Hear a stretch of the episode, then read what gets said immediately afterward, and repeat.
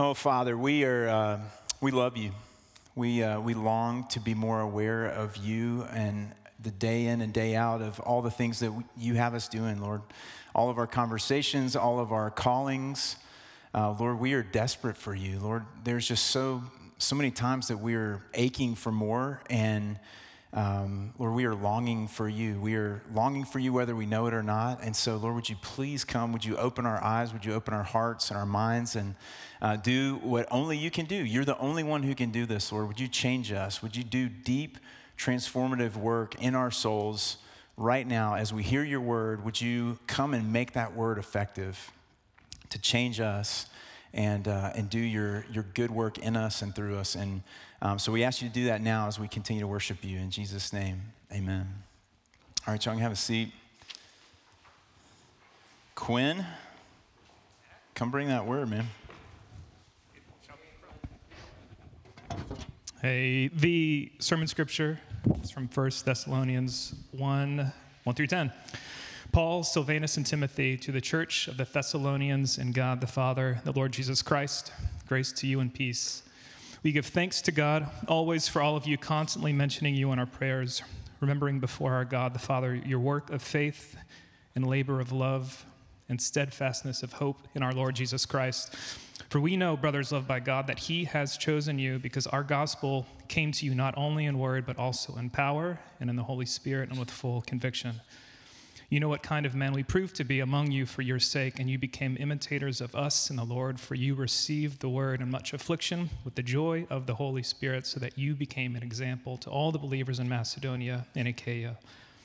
For not only has the word of the Lord sounded forth from you in Macedonia and Achaia, but your faith in God has gone forth everywhere, so that we need not say anything. For they themselves report concerning us the kind of reception we had among you, and how you turned to God from idols to serve the living and true God, and to wait for his Son from heaven, whom he raised from the dead, Jesus, who delivers us from the wrath to come. This is the word of the Lord.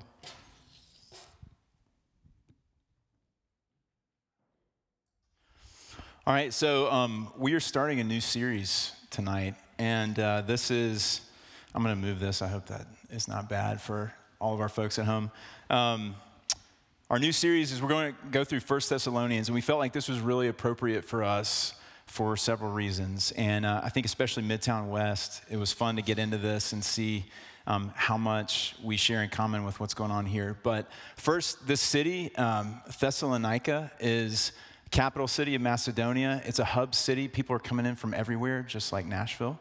Um, this church was planted by Paul. Um, he stayed and preached for like four weeks, and then this church existed. And that's amazing to think about um, how little time he spent. But this church, when he's writing this letter, is only a few months old, just like us.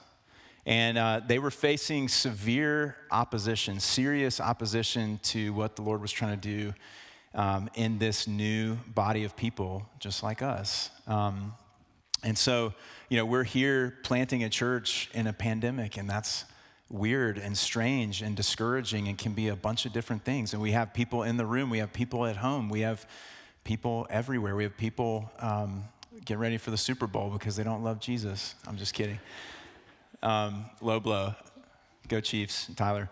Um, but that's, that's where we are. And the theme of this letter it's kind of twofold. One is Paul just loves these people, and he's saying, I'm longing to be with you. I'm longing to be with you. And that is, that captures how I feel. Like I'm longing to be in this place. I'm, I'm really longing to be in our own place somewhere soon. Uh, but even this place, Lord, I'm longing for this place to be full of everyone who God has called to Midtown West to worship together, to, to see people giving each other hugs and just seeing each other on a weekly basis and being deeply encouraged. Lord, I'm, I'm longing for that. Um, and it's also, Paul is saying, here's how to live in the waiting. And I think that's really, really, really appropriate for us. Um, this letter is all about how to live in the waiting. Waiting, waiting for Jesus to return ultimately and make all things new. Waiting even in the short term, for all of this opposition that these people are facing, all of the things, all the struggles, all the strife, all the affliction, um, how do we live in the waiting? How do we wait well? And so I just ask y'all, us, to take a minute here and just think how have you been waiting in this season? What's that been like? What has it been like to wait in this season with the Lord? Or, or maybe um, it's not really been waiting with the Lord. Maybe it's been a lot of anxiety and, and panic and me trying to run around and, and make something happen in my own power. Or maybe it's been waiting with the Lord and experiencing anxiety too, because that can happen as well. But we really need to hear this. We really need to hear this message because we, we desperately need to know how to wait right now. And so, where we're going tonight is uh, the beginning of this letter, the first chapter of this letter. And the first thing I want to say right off the bat is um, this letter is written to originally to these people, the Thessalonians, the church at Thessalonica, but the Lord for all time knew that this letter was going to be also written for us. Like that's why it's included in his word, is because this is written to us. And it's not just written to us as individuals, it's written to us as the church of Midtown West. We now have a collective identity. And isn't that amazing? Isn't that amazing that the Lord, and I just want to stop and recognize what he has done and what he's doing, that he calls individual people together, this random ragtag bunch of people who are strange and quirky and weird in different ways, me being the chief. Um, and, and he, he gives us a home, he gives us a family, he gives us this community. And he said, This isn't random. Like, I'm specifically calling you and you and you and you and you and you and all of us. I've handpicked this group of people to be together and grow together and be my church in this part of the world right now at this point in history because I have things to do in you and through you. And I have ways that I want to show myself amazing. I want to show you my love and show you my power, and I want to show my love and power through you to this community that you find yourself in. And so I'm going to go ahead and warn you uh, that I am rereading Lord of the Rings right now. And so you are in for a lot of Hobbit talk. Um, so get excited. But I, I, was reading this the other day, and it, it really spoke to me um, because this is, this is where God has taken us. The gospel is, is calling you and I on a grand adventure together. And so, listen to this description of, of hobbits, um, the beginning of this book. It says, And there in that pleasant corner of the world, they went about their little lives and heeded less and less the world outside of the Shire, where dark things moved. They were, in fact, sheltered, but they had ceased to remember it. And then all of a sudden, these things start to happen, and there's this one hobbit named Frodo, and he starts getting visited by this wizard Gandalf, and his uncle is weird, and he's gone on all these adventures, and he's left the Shire, and he starts talking to him and telling him stories. And then it says this about Frodo Frodo began to feel restless, and the old path seemed too well trodden. He looked at maps and wondered what lay beyond their edges. I thought, this is, this is exactly what God is calling us into right now. We, we spend so much of our lives chasing comfort and security, and that's the very thing that's taking life from us. And the Holy Spirit is calling. He's calling us individually, but He's also calling us collectively. And He's saying, I want to take you on a grand adventure. I'm calling you out of these well worn paths. I'm calling you into the unknown, these places where you've never been before. You're going to encounter dark and strange and wonderful things, but you've got to go.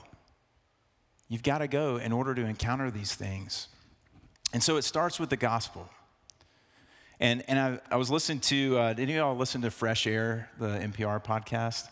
It's like excellent interviews. Um, so I commend that to you. But I was listening to an episode of Michael J. Fox um, star of one of my favorite movies of all time, Back to the Future.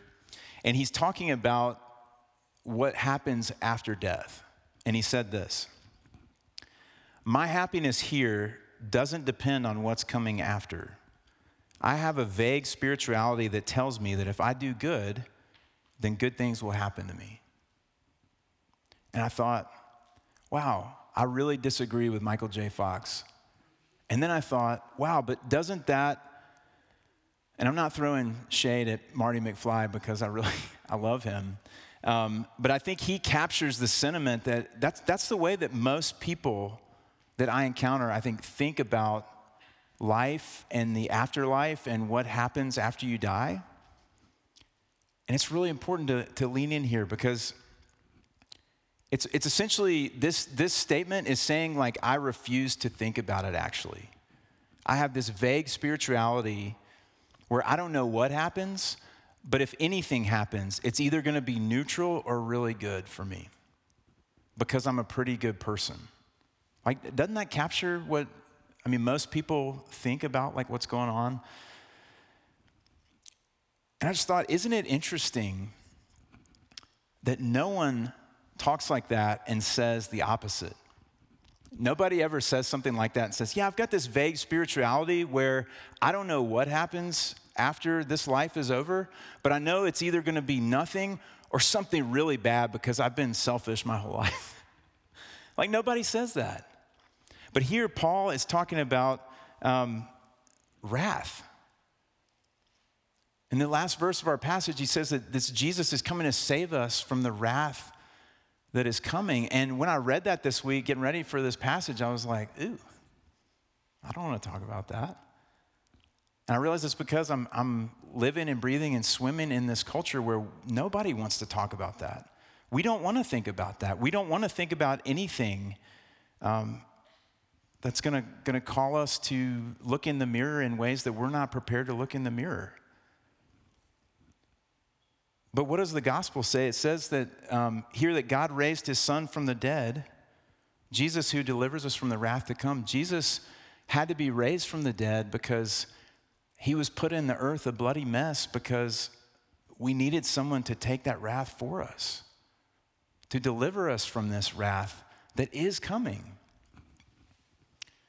We, we've all of us walked through God's beautiful world like a bunch of drunk football players at a house party, just tearing things up because we felt like it, because that's what I want to do. And so God's wrath because he is good and his creation is good, is actually good. It's right, it's just. And it just is, whether, whether we want it to be or not, whether I choose not to think about it. Paul says in another letter, uh, but for those who are self seeking and don't obey the truth, but obey unrighteousness, there will be wrath and fury. And even Jesus says, Whoever does not obey the Son shall not see life, the wrath of God remains on him. And you know, we're in this cultural moment where we love talking about justice. And our favorite thing to do when we talk about justice is to point the gun at somebody else. You. You are the problem. You out there are the problem. And we all want blood, but none of us are willing to bleed. None of us are willing to point the gun back at ourselves and say, actually, I'm part of the problem too. Actually, if something happens after this life, it's probably going to be bad because I've just been selfish my whole life. But here's, here's why the gospel is good news is because God the Father loved us so much that he sent his son into this intense suffering and death for you and me. And Jesus the Son loved his daddy and loved us so much that he said, Okay, I'll go. And now the Holy Spirit loves you and I so much that He is pressing this truth deep into our hearts and shifting deep things in our souls with this truth. We weren't alive when this happened. This happened 2,000 plus years ago. But somehow, some way, this thing that happened over 2,000 years ago, God is taking it and putting it into our souls and ripping open our hearts so that He can create new ground and new growth and new life.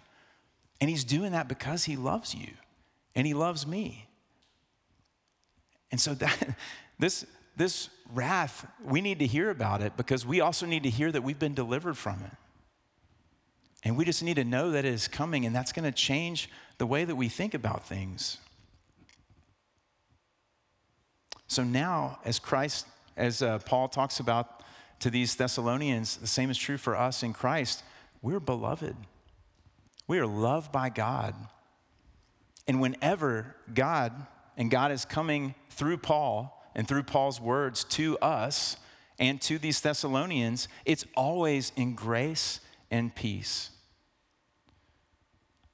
I just want to pause there and say that's really encouraging because they're, they're, the evil one and my own flesh will tempt me all the time to think that there are many times that God comes to me to judge and shame and, and make me sit in my guilt. And that is never true in Christ because all of that has already been dealt with. So now, for those of us who are in Christ, who are sons and daughters of God, God only ever comes to us in grace and peace. He may come in loving fatherly discipline, but it is always in grace and it is always in peace. Nothing, nothing, nothing, nothing can ever disrupt the peace that we have with God because of what Christ has done long before we ever drew our first breath. That's amazing. And in, this time that we're in right now where everything feels so unsettled and it's so easy to just be, I mean, even worship, like our, our, rhythms are off and we can't gather in the same way that we used to. And it's just hard sometimes when there's no rhythm. So we're, we're leading toward rhythms, but in all of that, I'm willing to bet that most, if not all of us, have just encountered this really deep frustration with ourselves and maybe even shame with ourselves of like, how are we engaging with God or we're just not? And, and you just need to know that if you're in that place, you have peace with Him. He comes in grace toward you. But this gospel, this message is not enough when it is just left alone by itself. And here's what I mean by that um, I can hear and know and recite the gospel story. I can raise my hand and say, I affirm that. And I can still be totally separated from God and living life on my own terms, addicted to me. Because I can take in all of this information, and, and if all I have is this information, then it's just information. And so what Paul is so fired up about in this passage, what he is thanking God for, what he is falling over himself to thank God full of joy for, is not the fact that these people are showing up to a worship service and they all have their Bibles and they all know what page to turn to. It's not that they can have a great theological conversation with each other. It's not that they've read the latest books. That's not what Paul's excited about, and that's not what I'm excited about for us. What Paul is so overjoyed about and so thrilled by is that he has seen the signature evidence of the Holy Spirit of God moving in the lives of these people and disrupting and changing and bringing new life and bringing new freedom and just bringing every, everything new. Apart from the Holy Spirit, it's like God's word is laying there in my life like a big old pile of wood doused in gasoline. But there's not going to be any fire without the match. And that is not something that we can bring to the party. That is something that only God can do. The Holy Spirit has to show up and take God's word and make it effective and apply it to our hearts. And that's what Paul is seeing he is doing in the lives of these people. And Jesus talks about this and says, um, That which is born of the flesh is flesh, and that which is born of the Spirit is spirit. And like the wind blows where it wishes, and you hear its sound, but you don't know where it's coming, you don't know where it's going next, you can't control it, so it is with everyone who is born of the Spirit. That the Spirit of God is moving through his world and grabbing people and making them his. And Paul is saying, man, that is what we were praying for. That is why we came to this city. That is why we have come to this place and we've brought the Word of God. We brought this giant pile of wood and we're pouring gas all over it and we're just begging God to please come and light this match. And He has.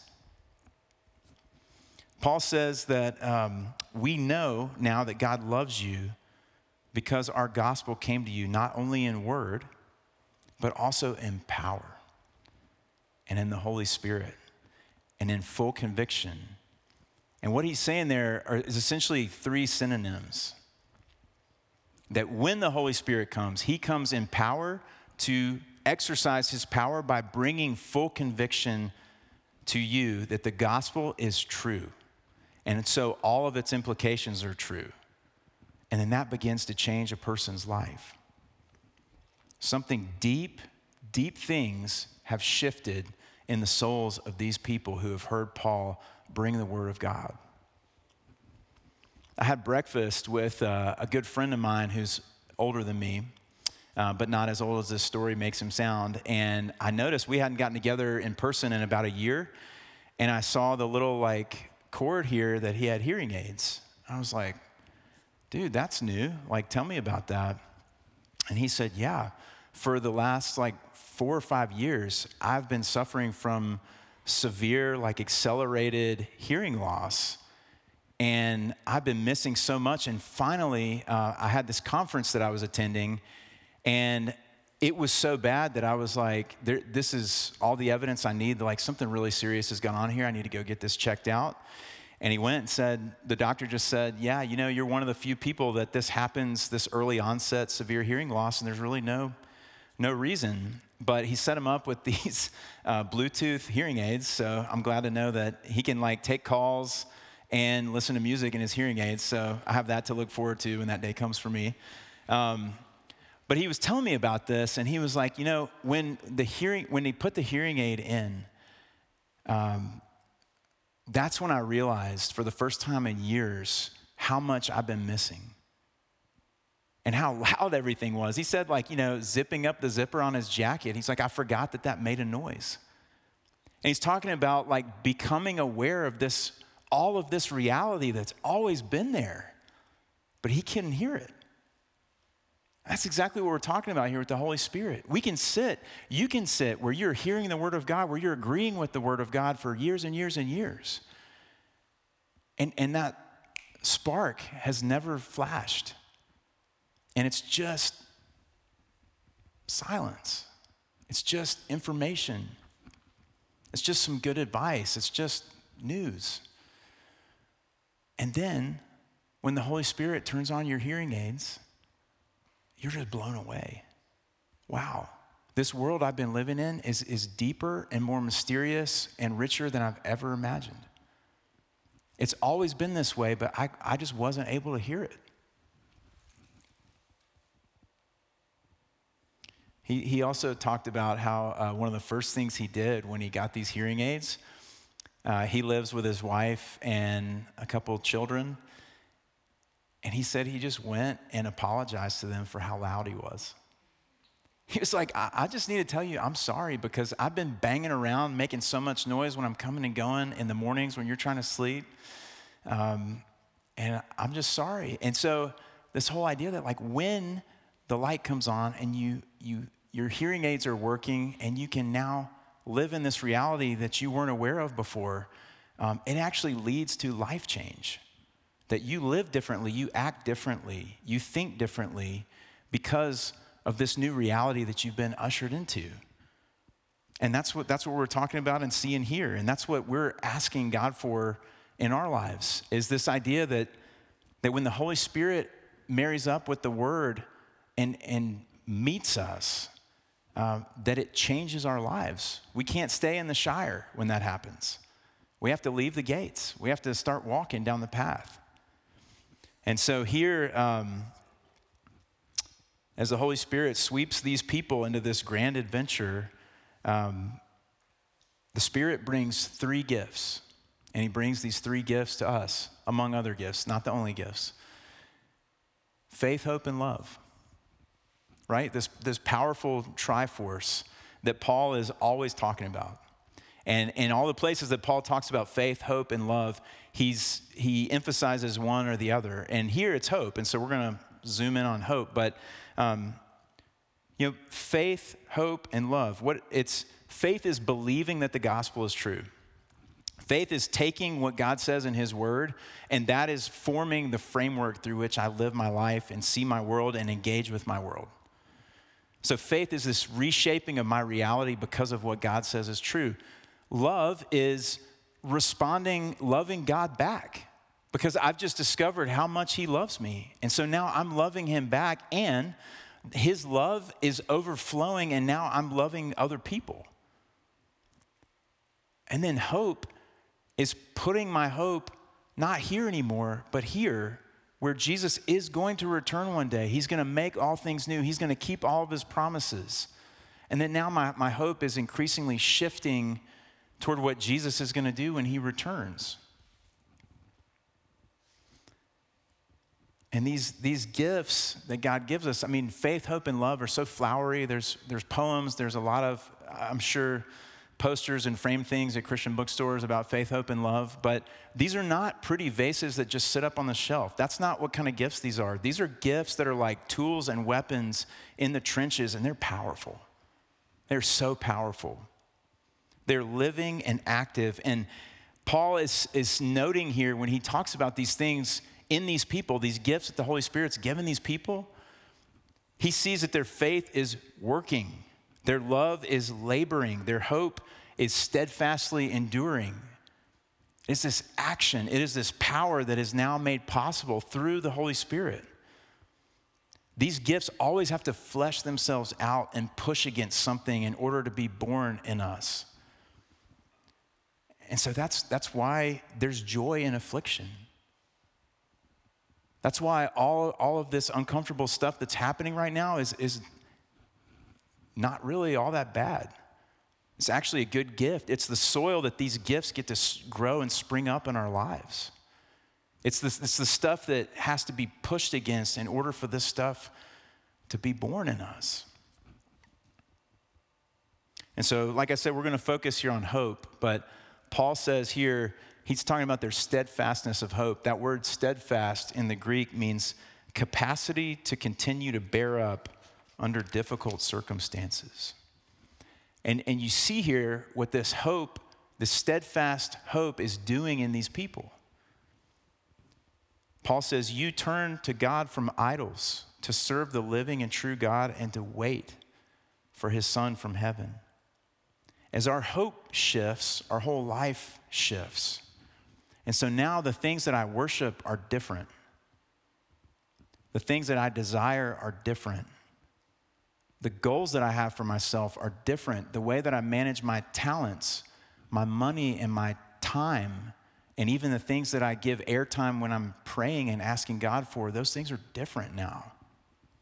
And they are increasingly becoming more different as the Holy Spirit continues to work in me and shifts my hope up to eternal things, to lasting things, to Jesus returning and making all things new. I don't have to try to undo my aging here. I mean, I want to stay healthy, I want to be active, but I don't need to try to pretend or look like I'm 20 years old again because that's not where my hope is. Sometimes I think it is, and that's I have a sad day when that's true. Or, or my money or financial security or whatever it is, or, or that people think I'm good at my job. In, in those days where I'm, my hope is, is shifting, it's like, a, it's like a camera tripod that's a little loose and it's just slowly like shifting back down. On those days when my hope is shifting, those are, those are not fun days. And I, I need the Holy Spirit to increase and steel and strengthen my steadfastness of this hope that my hope is in Jesus coming back. This is not my home. And so the more I try to make this my home and get sad when people put marks on my walls and put their dirty shoes on my couch because I think this is everything, I'm going to be really sad because it's not. And it's not going to last. And it's not going to this is just a, a very poor place to put all my hope. But when my hope is in Jesus returning, it doesn't mean that I sit here waiting for heaven like a bus stop. It's a very active hope. I'm out there with renewed energy and renewed desire and renewed love and renewed faith to be about the things that God is about, to bring, bring his kingdom to bear in all these different ways that He makes available to us as we just live our normal lives that He's called us to. And this work of the Holy Spirit, I want to say this very clearly. Um, this work of the Holy Spirit is very rarely this grand, flashy, immediate thing. Grand, flashy sounds a lot like Grandmaster Flash, and I like him too. But it's, it's not this big thing that just happens and then everything's exciting all the time. That's not what we see here, right? Now, don't get me wrong, like new things happen, like people are different, like life changes. And then the reason Paul's writing this letter is he's saying, hey, hey, like it's gonna be hard. Like the joy and affliction you have now, you're gonna also have joy and affliction six months from now, and five years from now, and 10 years from now. This isn't like this cruise ship that you've just got on, and then everything's going to be amazing from here until Jesus comes back. That's why you have the faith, hope, and love. That's why the Holy Spirit lives in you because you're going to need it. Because the way that God likes to grow things is evident by the way that He grows things in the world. He's made plants to grow and people to grow very slowly and very consistently. And that's how He does His good work. And so when you find yourself in a place where your hope is not steadfast in the gospel, it's not time to pull yourself up by your bootstraps. It doesn't mean that all this is broken and you were supposed to be on this trajectory forever and God forgot about you for some reason. It just means that you go back and remember, I, I, can't put myself back on that trajectory. I can't have this deep, steadfast hope. You have to do that in me. Remember, the Holy Spirit is the only one who can do that. So when I find myself getting really frustrated with my kids because they're not listening to me, which never happens except it happened today for the millionth time today, in those moments, I don't just try to pull myself up by my bootstraps. I just confess the truth to the Lord and say, Lord, look at me. Like, this is not true. I need your help. Like, would you please come do what only you can do? Only you can give me love. Only you can allow me to labor in love when it's hard and believe the truth of this and have steadfast hope, not in my parenting abilities or in their ability to be- behave and do exactly what I want them to do, but in the fact that you're coming back and making all things new. And it's okay. I can wait. I don't have to run to my favorite idol and feverishly and anxiously worship at the feet of whatever my idols are to try to make something happen now. I can live in the peace and just wait, just waiting, actively waiting for you to return. And so, what does this mean for us? Well, it means that what we want to be about as the people of Midtown West is that we want to be building the fire. We want to be gathering the wood and pouring the gasoline on it and asking the Holy Spirit to come and fan it into flame, to drop that match and watch this thing go up in flames. It's it's really three things. How do, how do we start? Or it's, it's, it's really two things it's the word in community and it's the word in solitude. It's, it's the word. The word is the part that we can bring. To be in this word, to get this word in us, and to be in community. It's, it's the word in community. That's why we care so deeply about corporate worship. That's why God's called us to corporate worship. That's why we care so deeply about discipleship groups because it's people getting around the word together in relationship with this community that he's given us. It's why we care about one on one discipleship. Just that, that sounds fancy, but it's just two people getting together, reading the Bible together, and talking about life and asking God to continue to do his work and pour matches on the fire that we put together. But it's also the word in solitude you know, I was having a conversation with somebody this week, and it, it's this idea of um, in my busyness and my unbelief and my pride and my fear and all these things in my flesh, I'm just, the rivers of living water are flowing all the time in me. The problem is not that God's not supplying the Holy Spirit or these rivers. The problem is that I'm building dams because I'm not listening to Him. I'm not setting aside time to just be quietly in His presence and hear his word spoken to me. I'm not setting aside time to just read his word and just meditate and let it sink all the way down. Ruth Haley Barton has this beautiful picture that really speaks to me about a, uh, a, a, river, like a, a stream or a creek, that the water is just stirred up and there's just mud and muck everywhere. And that's, the, that's how we live our lives most all the time, is just muck everywhere because we're so frantically moving all the time.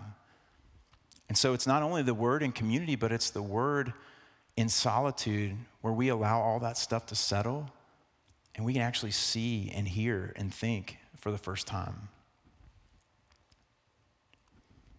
So again, Frodo began to feel restless, and the old path seemed too well trodden. He looked at maps and wondered what lay beyond their edges. So that is God's call to us. And that's my call to us tonight as we, we begin this journey together, uh, that we would lean in and ask the Holy Spirit to come and show and allow us to experience things that we've never seen before. allow us to experience His love for us and His power in us and through us in ways that we've never experienced before. So we got to leave the Shire. We got to just start walking and stop talking about it. Father, um, Lord, you are so good. And uh, you give us, you have given us, you are giving us, and you will give us everything we could ever desire or imagine or long for. So, Lord, would you help us to find you, even though you are not far? You are near to us, and you are even within us. Help us to see you and know you and access you. And we ask that in Jesus' name. Amen.